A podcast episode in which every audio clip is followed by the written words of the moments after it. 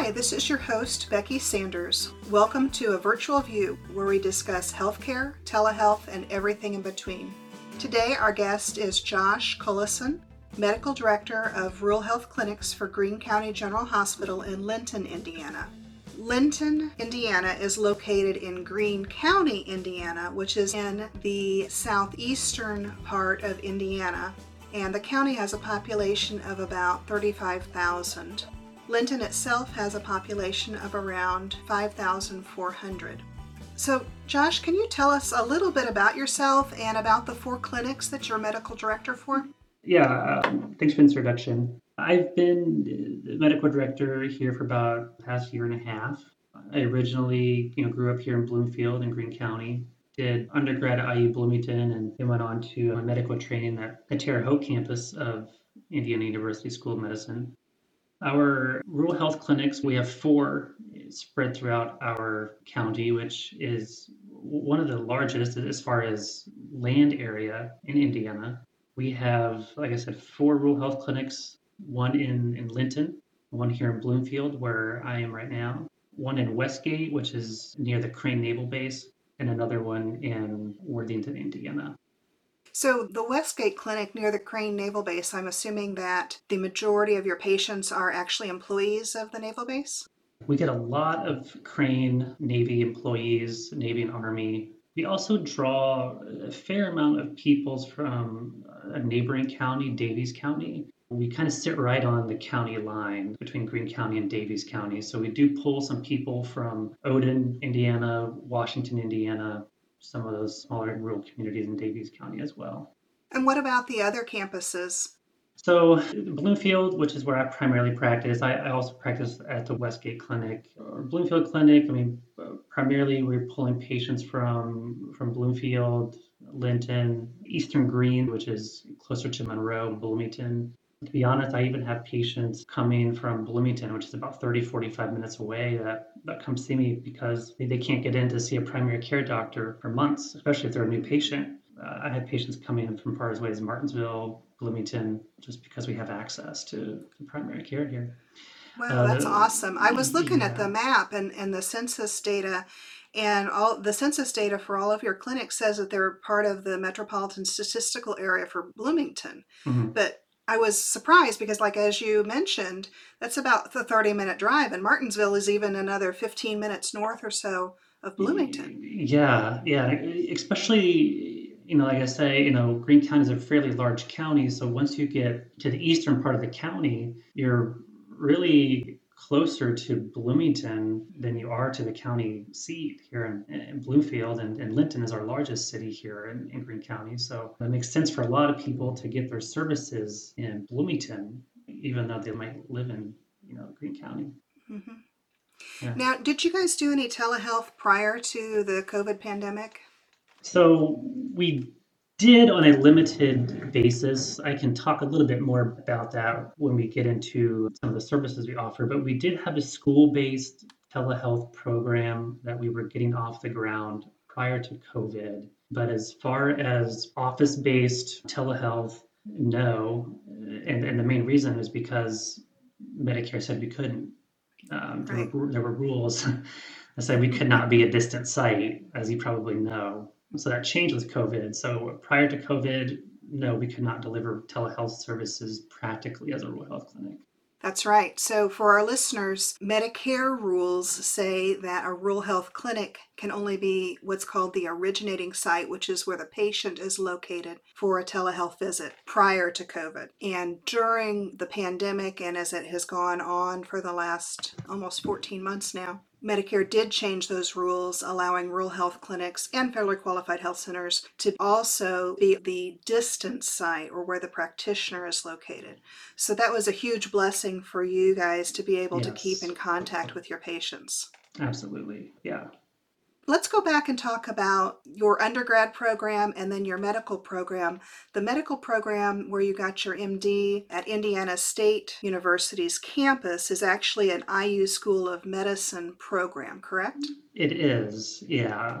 IU School of Medicine has uh, campuses throughout the state. Called satellite campuses. Of course, the main campus is in Indianapolis, but they have campuses in South Bend, Lafayette, Gary, uh, Bloomington, Terre Haute, and Evansville. And so traditionally, students would be assigned to a satellite campus. There's about half of the 350 um, students per year staying in Indianapolis, and the other half are kind of sprinkled throughout the state at various campuses.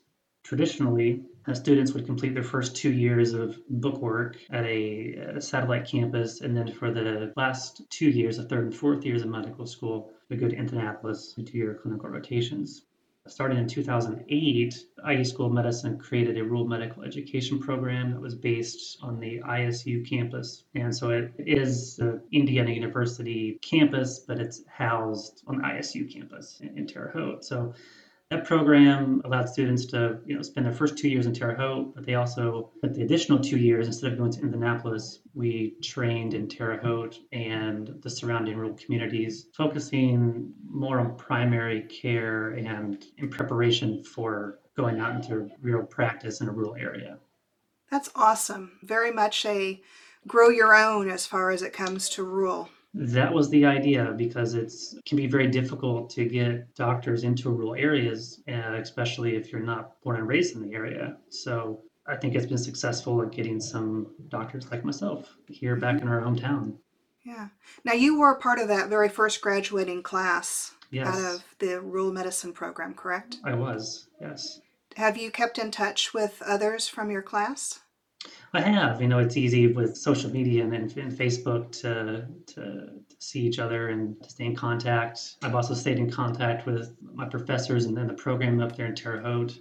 I accept two or three students a year from the program up there to do their third year family medicine rotation. So I'm, I'm an adjunct faculty for the School of Medicine as, as, an assistant clinical professor. So uh, I'd like to keep in contact with the medical school to do some teaching, and it's just a good way to you know stay in touch with the university and to um, stay in contact with the students. It's really rewarding. Very good. Your class, the first class that graduated out of the program, were there, I'm trying to remember, eight or 12 students? There were eight of us. 8 mm-hmm. Yes. And do you know how many the school is graduating each year now? So I think there's 20, I think there's 24 students on the uh, the campus. I think the last time I checked, about Uh, I'm going to give an estimate here. I think about 16 of them were rural track students. So we've gone from 8 out of 24 to now more than half of the students are in the rural track. That's great. Yeah. And do you have any statistics or know from at least your graduating class how many have gone on and focused their practices in rural? Yeah, so I think from my understanding, about five out of eight of us are in rural practice, and most are in primary care, family medicine, or pediatrics. We did have a few people branch off and, and do some specialties, but very cool. Yeah. So let's talk a little bit about how telehealth has helped your practice, especially with the advent of the COVID 19 pandemic.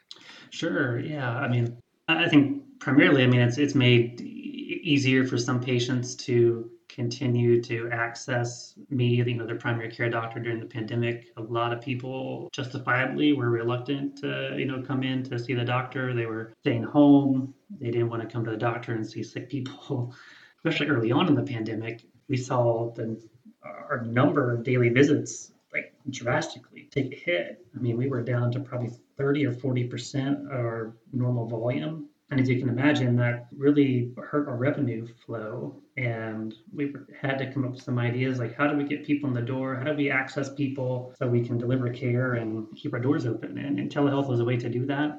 You know, additionally, you know, I've had some patients, you know, as patients sometimes do, they come in and navigate our practice by moving to different towns or things like that. I've been able to keep some patients that have moved as you know far away as Indianapolis, Lafayette, who they still want me to be the doctor, and I'm able to do that even though that it might be a couple hours away from me.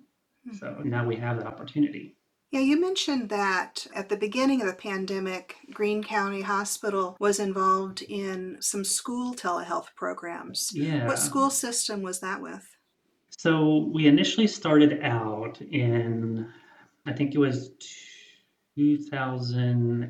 2019. We started out with White River Valley Elementary School, which is located in Worthington, Indiana. It was a pretty big success. You know, word quickly spread throughout the community, had a lot of positive reaction, and then soon, within one school year, we had all four of our school districts in our county signed up, and by the end, we covered all seven schools elementary, um, high schools in our in our county. So by the end of 2019, every single school in Greene County had a telehealth platform, and that actually expanded into a neighboring county, Owen County. In late 2019 and er, early 2020, we partnered with two schools in Owen County, and so that brings our total to nine schools that we can provide telehealth services for.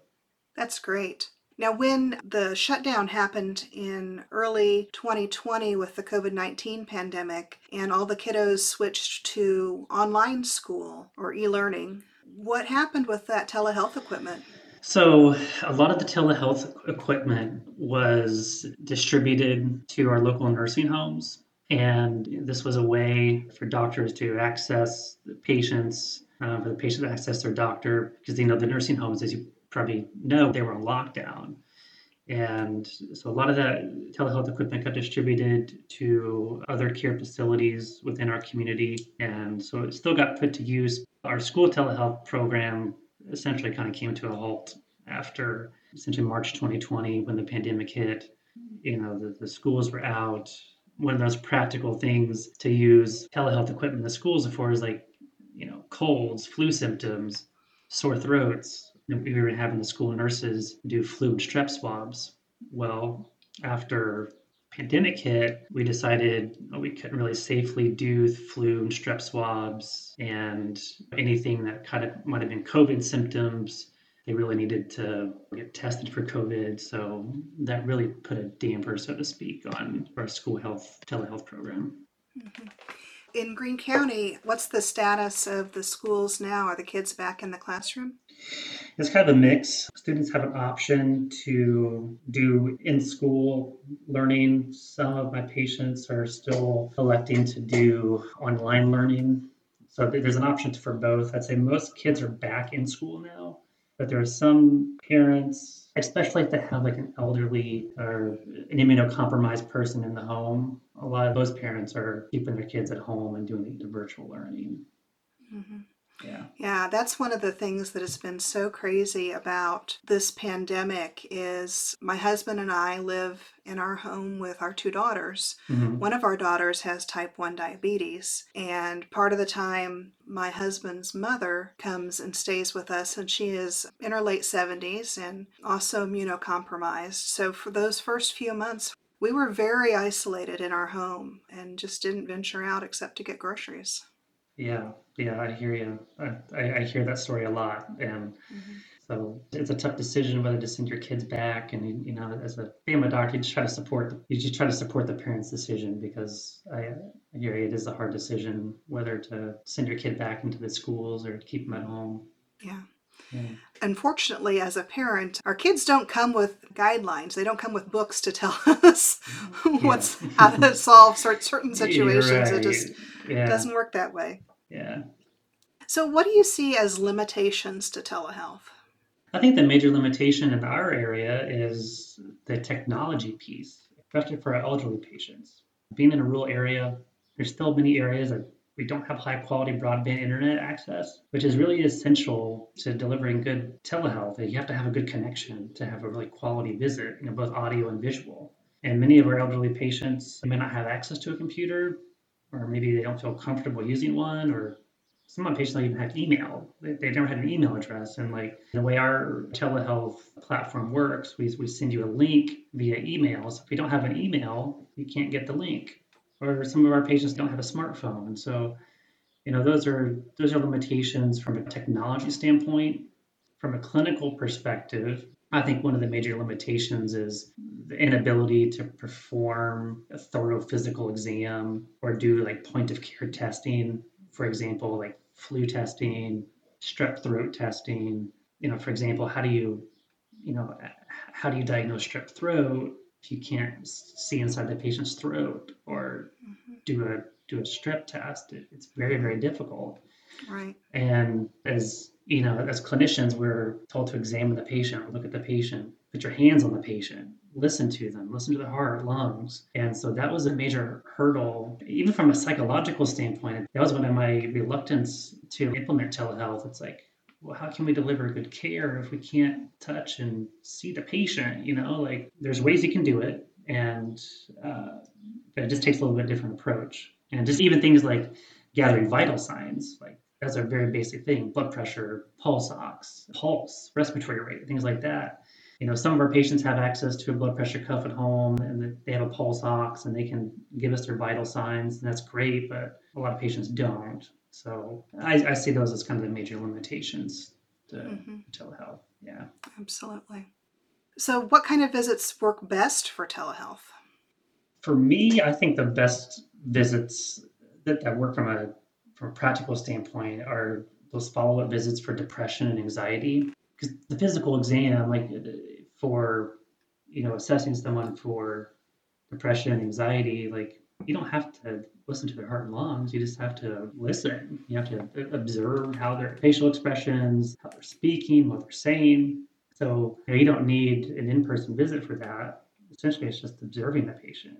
For example, my, my wife is a psychologist, and so she does therapy and counseling. And during the pandemic, she transitioned to a completely telehealth practice, and it's worked great. She, she has a thriving practice of just telehealth and for me, I think mental health services probably work the best. And, and we've been doing mental health services. Our local community health center, the Hamilton Center, they've been doing tele mental health services for years. So patients are pretty used to connecting with a psychiatrist or a psychologist virtually. So I think mental health follow up visits, I think work well. I've even had success doing home health face to face visits for elderly patients. You know, elderly patients to get out of the nursing home, they get out of the hospital, they need home health services, which requires a face-to-face visit. That can be very difficult if you know they're frail. It's during a pandemic; they might not want to come to the office. A lot of times during those visits, to be honest, we're just reconciling medications. We're gathering history what happened between the last time I saw them, what kind of services they might need, making referrals, ordering durable medical equipment, so those types of visits work pretty well, I think, for for telehealth. Mm-hmm. For those patients that you refer to the Hamilton Center or another community mental health center for behavioral health services, prior to the pandemic, did those occur in your office? No. The Hamilton Center is, they have their own freestanding clinic. It's probably like a quarter of a mile down the road from us, but they do have their own facility. Okay. Cool. You mentioned that some of your patients have moved out of the general Greene County area uh, and moved further upstate. Mm-hmm. Uh, so, has the ability to do telehealth with them from their home or their apartment has that helped you to stay in touch with those patients? Yeah, absolutely. I did an example of a patient of mine I've, I've been seeing for a couple of years now. We have a very uh, well-established relationship. You know, I'm treating her for depression, bipolar, anxiety, and for a lot of, I mean, not only for patients who suffer from depression, anxiety, for many of us, like establishing with a new doctor can be very anxiety provoking. It's trusting someone with your care and, and having to go through all that history again and trying to, it's it's difficult for patients. I understand that, and several patients you know approach me like hey, I'm moving. Can I still keep you as my doctor? And I still like to see my patients in person once a year, but for follow up visits, it's like, sure, we can keep in touch via telehealth, and I think we can make this work. So, yeah, those patients probably have to find a new primary care doctor in a new city. And so I think it's comforting for our patients. I have several cases like that where they could keep me as their primary doctor, and it works well. Mm-hmm. With telehealth, have you had any patients that have moved outside of the state? And if yes, has that caused you to think about licensure in other states? Yeah, so that is kind of a sticky issue. I have had a couple of people move out of state, or or maybe they're on vacation, or they're, they're visiting a sick relative for a couple weeks, and they need to see me. And so every state is different about their licensing requirements, and so I was actually just looking this up today because I had a patient who is mentally challenged. He's living with his brother in Kentucky and they needed to have a face to face to get some services and a letter for their insurance. And they asked me if I could see them in Kentucky. So I, I had to access the rules. And, and, and thankfully, by some of these emergency proclamations that states have, have issued, I can do that. Now, once this public health emergency ends, a lot of that might go away, and so that that might not be feasible in in the future mm-hmm. to to continue to see those patients out of state. Mm-hmm. So before we talk about the future of telehealth once the pandemic ends, let's talk a little bit about technologies. What technologies yeah. have you guys found are best suited for your clinics and for Greene County Hospital?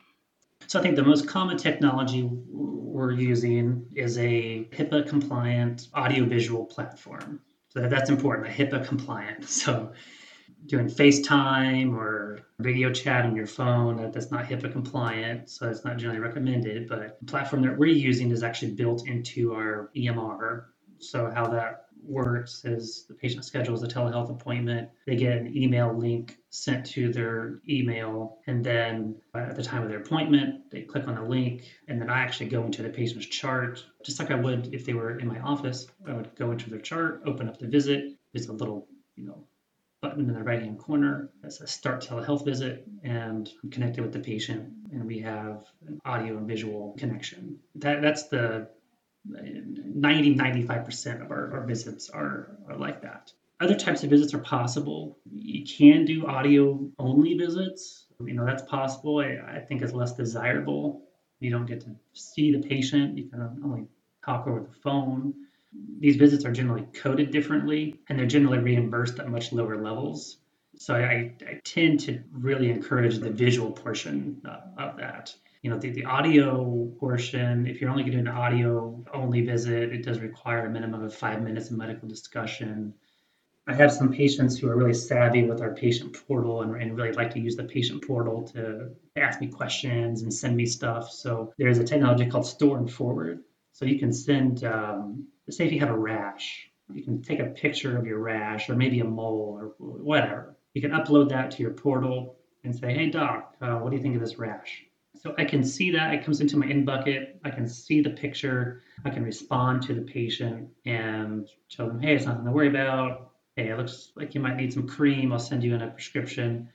There's actually a way you can bill for those services. Physicians and clinics, they can get reimbursed for some of these virtual visits using the portal, communicating with the patients like that. And the last thing I wanted to touch on, which we touched on a little bit when we talked about the school based telehealth, so we were lucky enough to get a grant through the Indiana Rural Health Association to get telehealth platforms to put into our schools. And these are just fantastic devices. They, they came with cameras, they had stethoscopes that you could like hook up to the computer, they had otoscopes, you could look in ears, eyes. And so what, what would happen during the school telehealth visits is that the student would go to the school nurse. The school nurse would get all their vitals, and I would be on the other end, kind of directing the school nurse like what to do. Like, okay, I want to listen to their heart and chest, so move the stethoscope around. Hey, can you look in their ear for me? And she would get the otoscope out and look in their ear, and, and the camera's attached to the otoscope, so I can actually see inside their ear. I can see inside their mouth, which is really, really nifty technology. Th- those are probably the highest quality telehealth visits I've done because I mean, obviously, most patients don't have those platforms in their home, right? It's not practical. But when we make a, a telehealth hub, so to speak, in the schools, you can have all these nifty attachments that you can listen to heart, lungs, uh, you know, visualize throat, eyes, ears. So that that's another technology. I guess that still uses the audio visual basis, but it's just it's just enhanced with the mm-hmm. with the technology that we had. Yeah. Yeah. Have you had any patients that have been able to purchase any equipment at home, like mm, I don't know, digital scales or Bluetooth devices to help provide quality vitals for you? I think uh, not really. I mean, I, the, the most common thing I've seen where patients get is, is a blood pressure cuffs at home, just so we can take uh, blood pressure cuffs and pulse ox machines. Mm-hmm. Those are probably the most affordable things for my patients to obtain, and you can get those things over the counter without a prescription. So pretty basic stuff, but that's about what we're working with. Mm-hmm. Yeah.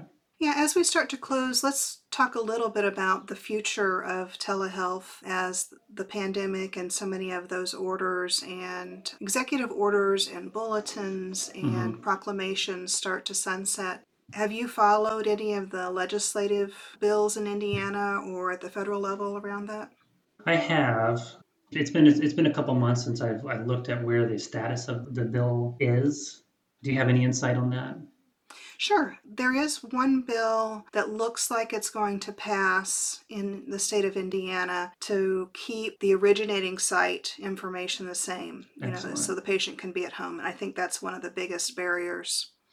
Yeah. What we don't know is what's Medicare going to do with that at the national level. And there's a there's a lot of different bills. In the show notes we'll put some links to different bills for the state of Indiana and some GovTrack stuff for the federal Congress.